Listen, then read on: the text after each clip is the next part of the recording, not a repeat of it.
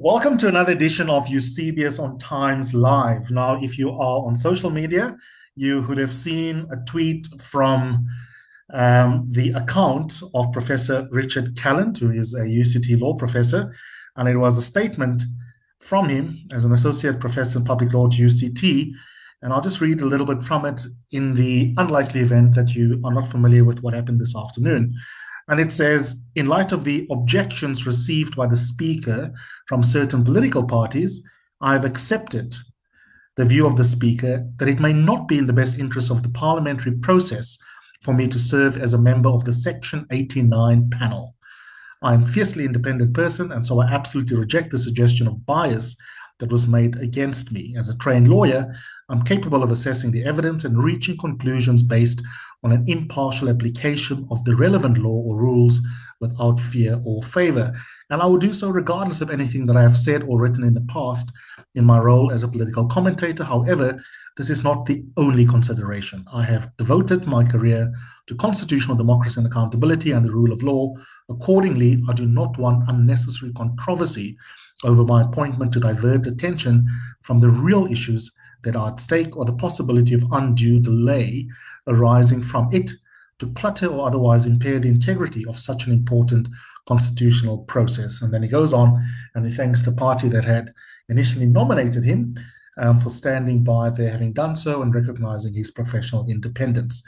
Well, I've asked Professor Richard Calland to join me and for us to talk through some of these issues because I think they are of public interest. And although he's incredibly busy and like me, a little bit tired, we are doing, well, public duty and getting stuck into these issues.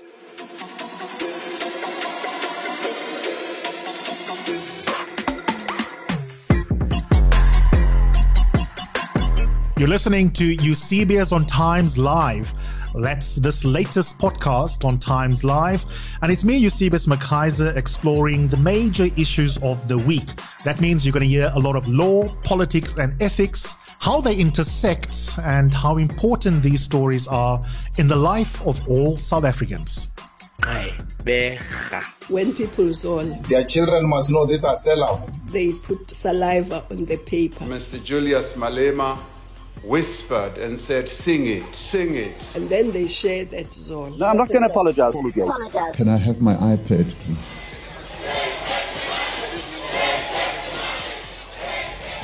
So they stole it.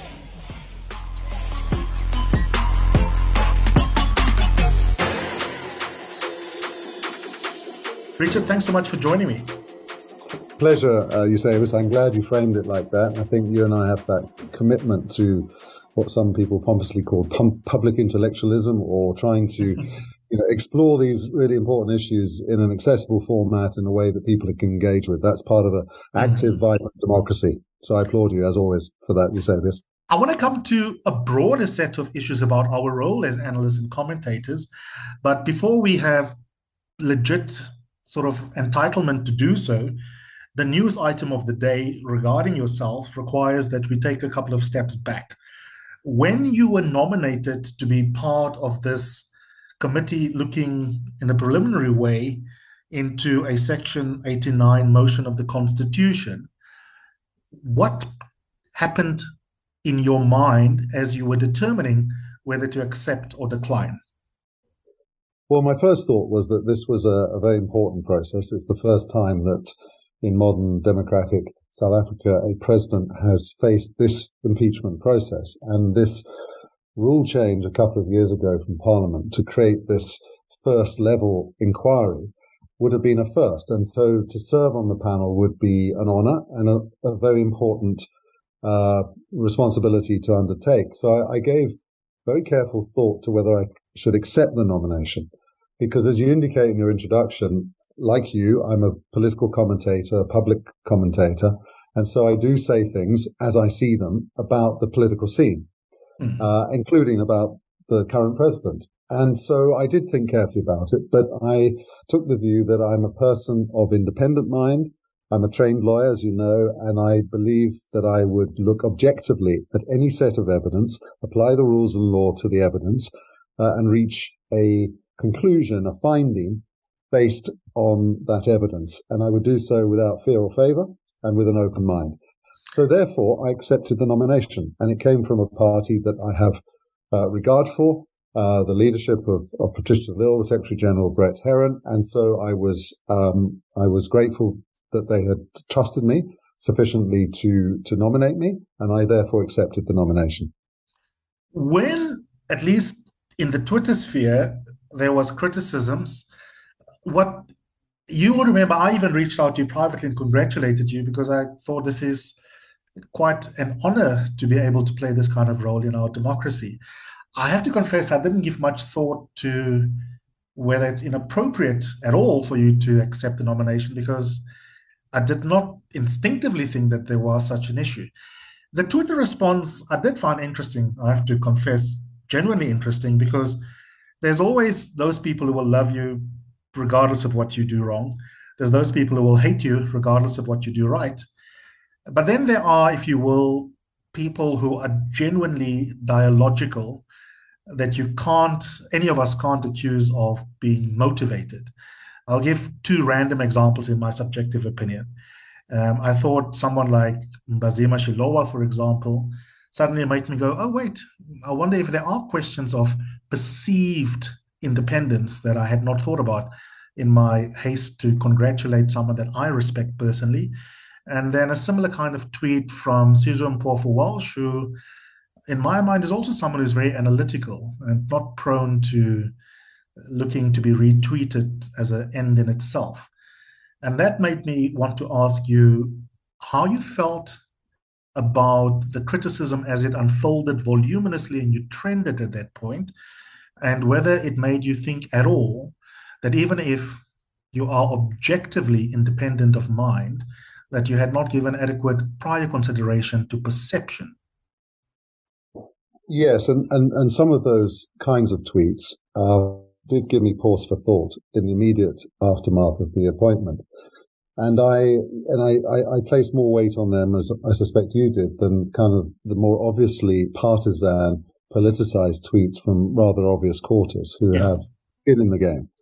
And so I did have pause for thought, and that led me to, over the following 24 to 36 hours, um, have some, you know, quite vigorous and active thought processes with myself and with, with people I uh, respect, um, to, to get their views, a small circle of people. And I, I thought, thought long and hard about it. And of course, one reached for the test for recusal, and the test for recusal has two parts to it. One, are you, are you biased? Secondly, is there a reasonable apprehension of bias?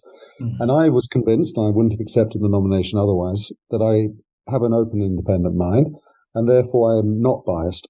And, and secondly, on the reasonable apprehension, I, I really focused on that word reasonable. Now, the difficulty, Eusebius, was that um, come Friday night, uh, 24 hours after my appointment, Parliament uh, sent me a letter which summarized the EFF's objection, but said nothing about the DA's objection. Certainly didn't set out the DA's, DA's objection. All I know of the DA, DA objection is what I, I read in the press, and which, by the way, uh, provoked a very staunch defense of my integrity and independence from the Good Party on that Friday. Mm. So um, in the evening, I, I did receive this letter, and I uh, rightly was given an opportunity to respond to it, which I did on the Monday.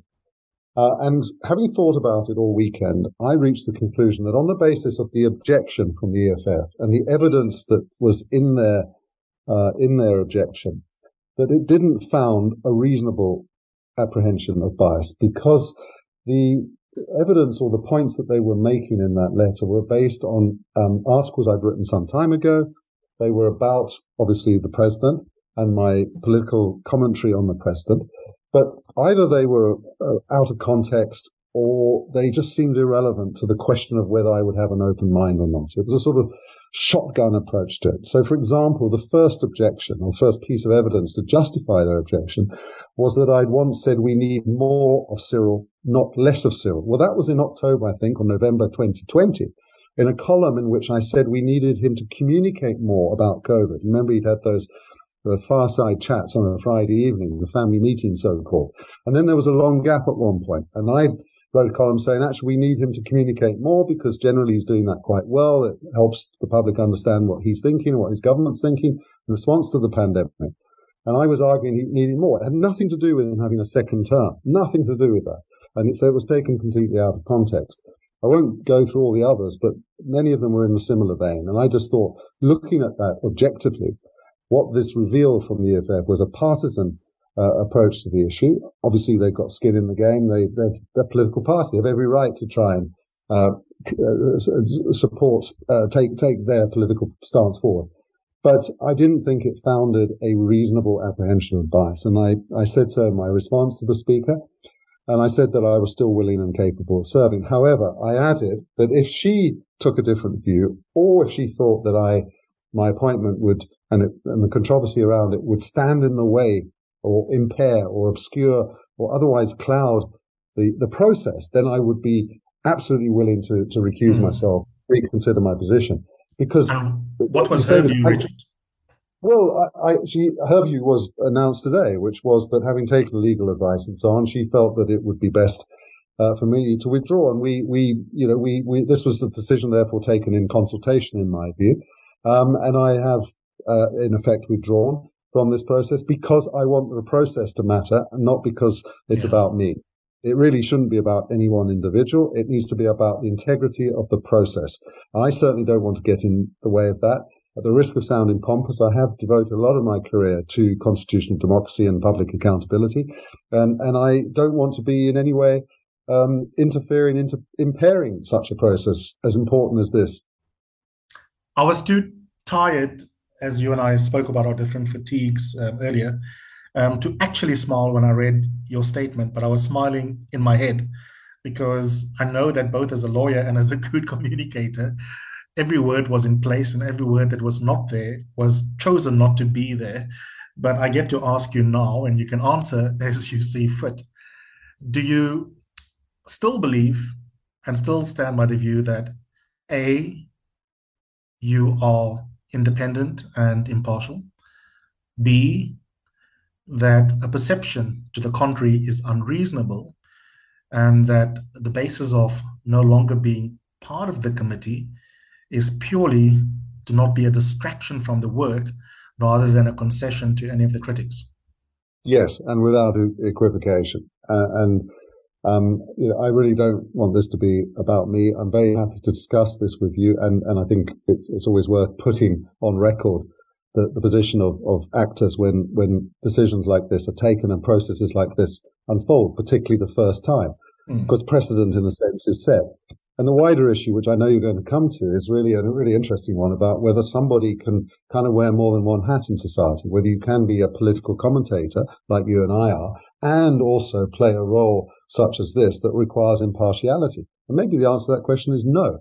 Um, I, would be disappointed if that was the case because uh, I strongly believe that people of integrity are able to put aside uh, the, the, the, the, viewpoints they've, they've made or issued previously in order to objectively assess a, a new situation based on the evidence that becomes available at that point and in that process. And I fully, uh, without hesitation, believe that I would uh, have been able to perform that task, but that's irrelevant now. Uh, I'm out of the picture, and my best wishes are to Parliament and the impeachment process that must follow, and in particular, um, uh, former Chief Justice Sandile uh, Ngcobo, who will chair this panel.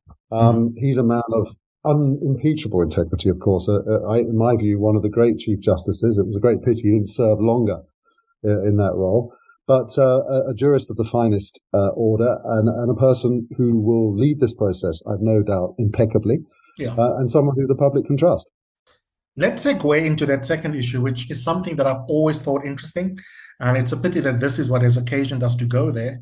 It may require another couple of bites of the cherry and maybe with more interlocutors on another occasion. But that second part, so the first part of the question was just getting the facts out of the, the way around you no longer being part of this process. But the broader issue here is a principled and maybe also a tactical issue. And that's the question of how many hats we can wear. Um, and it's an interesting one. And, and, you know, it's not so much asking you these questions now, but us being in conversation as fellow analysts for that matter. I often, to take my second book as an example, have disappointed people who have read Could I Vote DA? And at never at, at no point do I answer that question. And part of the reason I don't answer that question is because I've often wondered I wonder what would happen to how my work would be perceived if I was blunt about who I voted for. What would that do to what people actually actually think?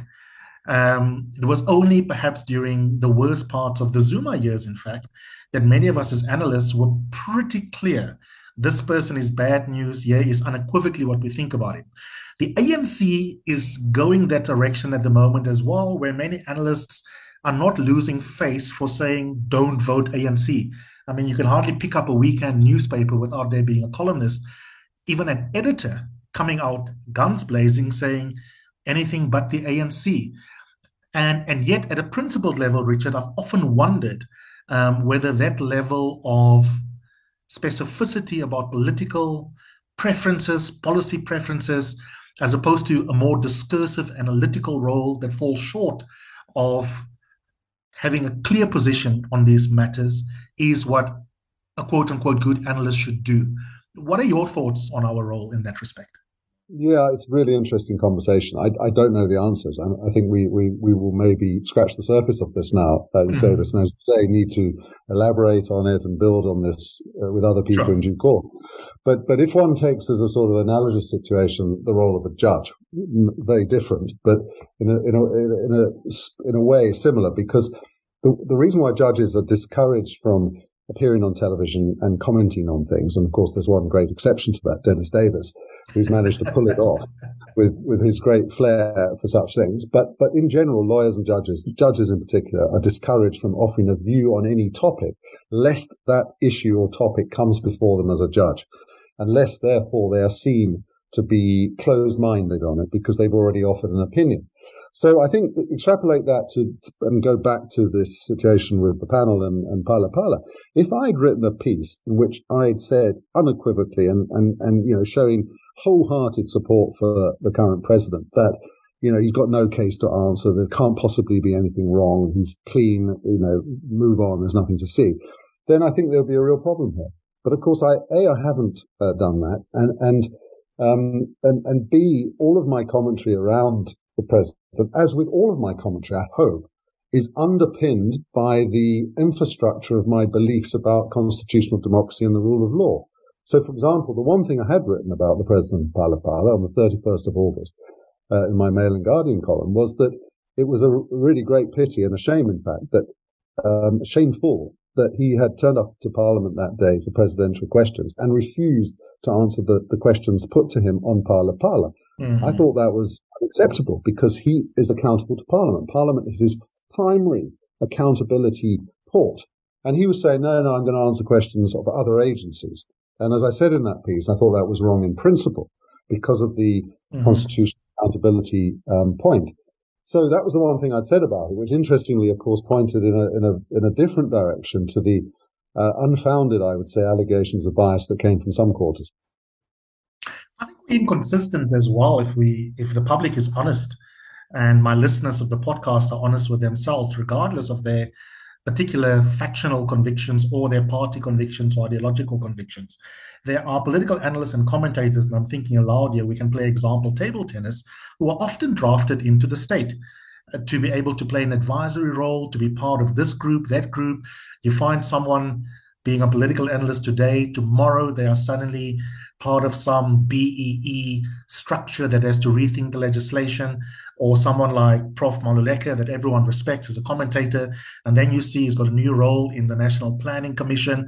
And yet, when that person a couple of months later appears on TV again to opine on what is playing out at the ANC elective conference, you're not going to see strongly worded letters to an editor saying, Why is this person being chosen by eNCA or by SABC to comment even though they had in the interim played a role within the state, which, if we want to be slavish about the perception logic, one might say makes them compromise because they are perceived to be part of an ANC led state.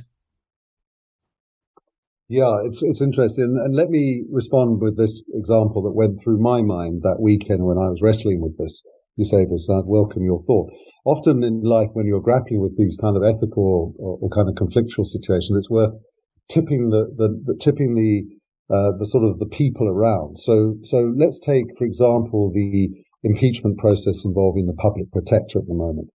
One of the things that um, Brett Herron and, and a couple of other members of parliament made to me about that process is really important to go through it. It's really important to give Dali Mpofu, for all his antics and bad behavior, to give him full opportunity to test the evidence and to and to defend his his clients. Why? Because imagine if this had been uh, in the era of Jacob Zuma. Imagine if this was uh, Thuli Madonsela who was being impeached, and and Zuma was using his power and his grip over the ANC caucus, as he did with Nkandla, to hmm. try and bring down a, a very difficult but integ- te- uh, independent-minded public protector, then we would want the process to be very robust, would we not? We'd want it to be able to explore every nook and cranny, to enable those with authority to make a, an appropriate decision based on, on the law and the evidence.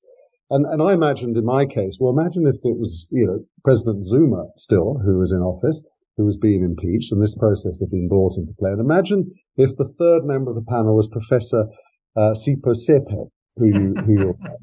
now, uh, you're chuckling. Um, uh, I think partly I would have guessed because most of us would regard Professor Seepe as one-eyed in his assessment of mm. politics. Very, very uh, aligned with Mr. Zuma and uh, RET. I, I, don't want to defame him. It's not about him. And I, if he ever listens to this, I, I yeah, apologize. He's got a clear. He's got a clearly.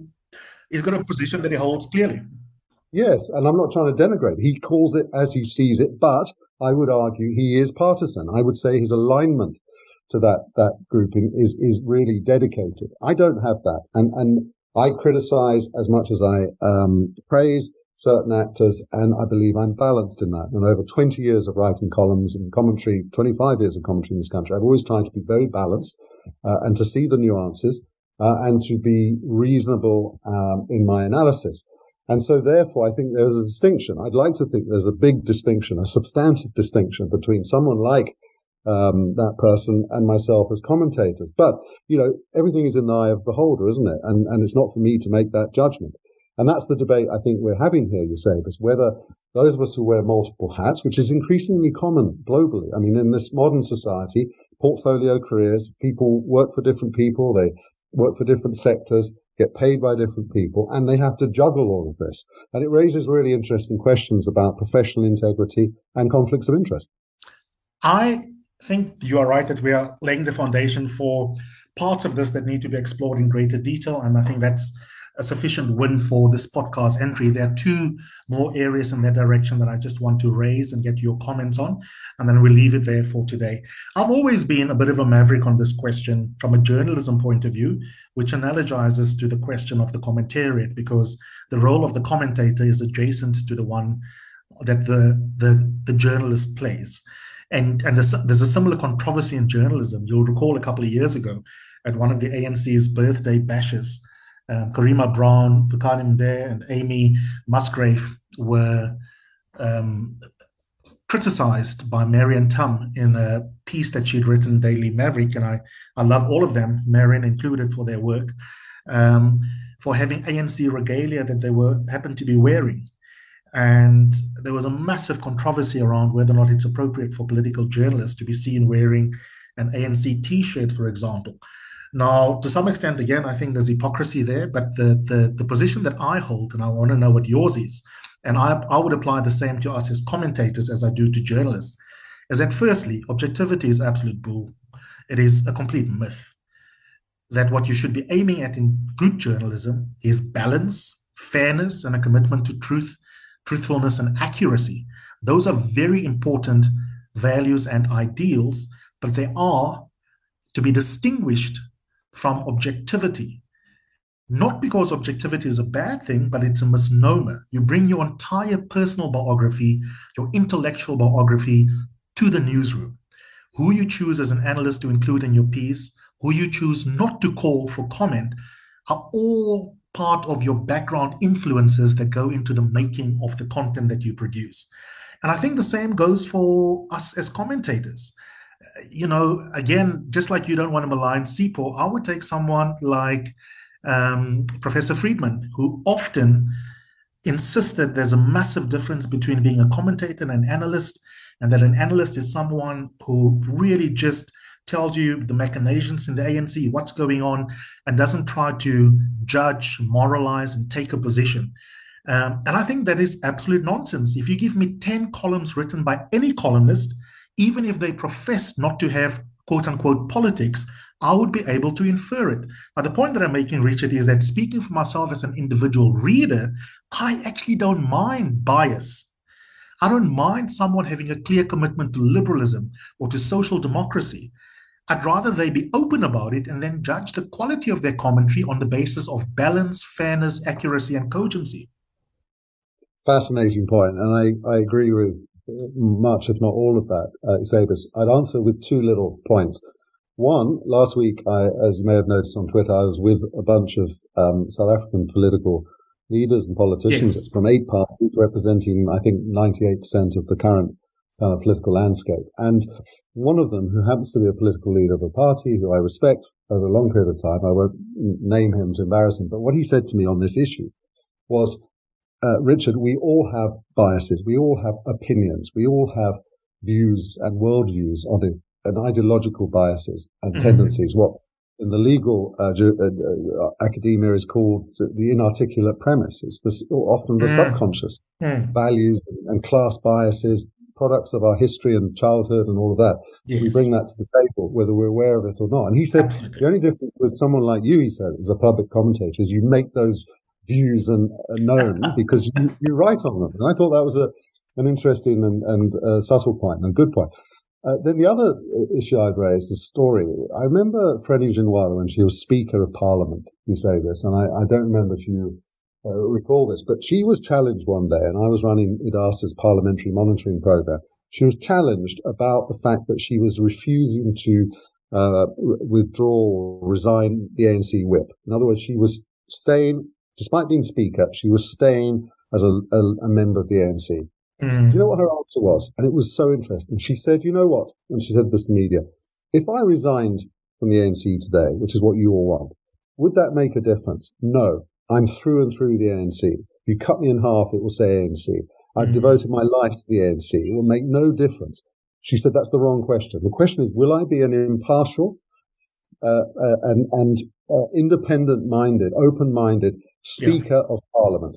Test me on that. Assess me on that. Don't prejudge me just because I am uh, a career uh, devotee uh, of the uh, of the African National Congress. And I thought that was a really interesting point. Yeah. Last question has been inadvertently answered, but I want to ask it explicitly. Um, and again, it's just framing the question. I think these are sort of um, bases for future deep dives into each of these questions, but let's surface them for the listeners of my podcast.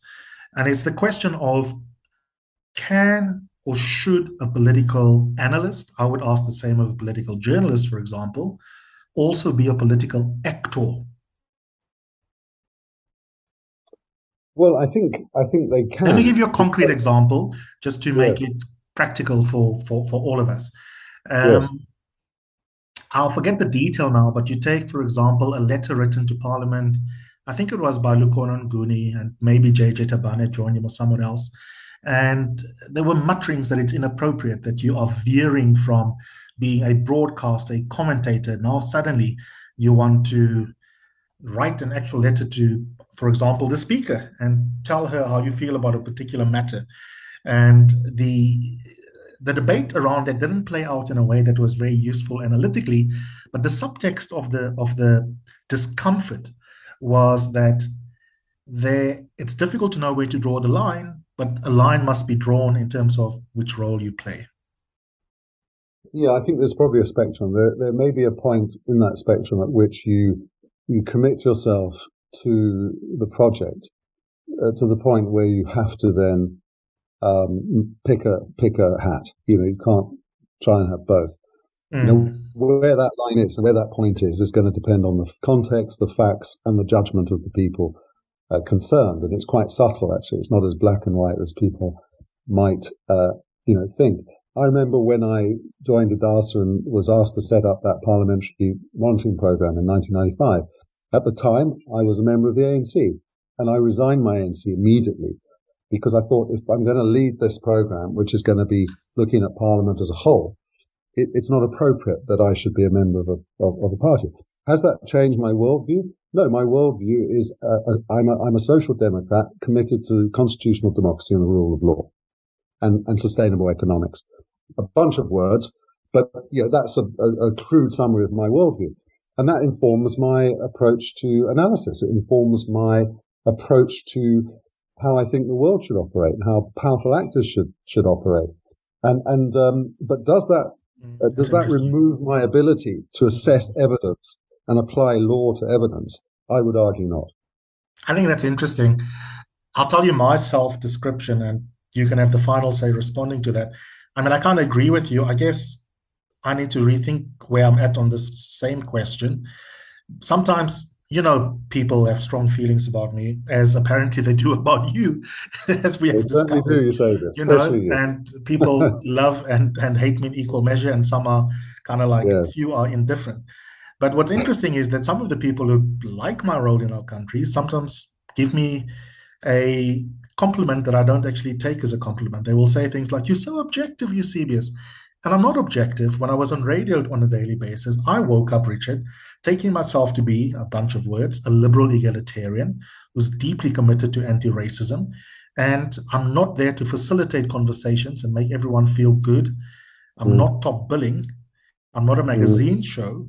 I'm there to convert as many South Africans into liberal egalitarianism as possible. I have an agenda. I want to change the world. And my friend, bless her soul, um, Karima, used to say, her role when she was seconded by the ANC to the SABC in the 90s was not to go there and to be neutral, but that it's another frontier for bringing about material change in society. What do you make of that kind of view that in our space, we're not just there as facilitators, as people who are above the parapet? There's so much gross injustice in the world. If all I'm doing is to write lyrically about inequality, I think that I'll be poorer as a commentator. Yeah, I agree entirely. And, and it goes back to your earlier point that there's no such thing really as objectivity or neutral analysis. We all come with our biases and our worldviews. And, and we should not be um, scared of, of being proud of our worldviews uh, and putting them forward. Um, mm-hmm. we can be activists as well as um, in my view, um, analysis, analysts. If our analysis is is deceitful, if we ignore uh, clear facts, if we ignore the science on an issue like climate change, for example, that's yeah. not analysis. That's that's fake news and it's dishonest. But if our analysis is consistent with our worldview and our principles and our values, then I think that's absolutely appropriate and right. Mm. Richard, I love your work. We sometimes disagree, but there's deep mutual respect. I like the fact that you take a position, you argue for it. And even, um, not to call you old, even when I was an undergraduate lighty um, with a hangover, I would go down in High Street in Grahamstown to go and buy the Mail and Guardian to read your column. Um, of course, the other great columnists at the time, Steven Friedman's one was in there, John Matshikiza was in there, and it was precisely because there's an argument that I would have to grapple with, and that for me is what I want. I don't want someone to shy away for fear of dividing Twitter. So thanks for the role that you play, and thanks for coming on this platform. Thank you, Eusebius, and the feeling's mutual. I greatly respect you and your role and the way you play it. So thank you very much for having me on. Cheers.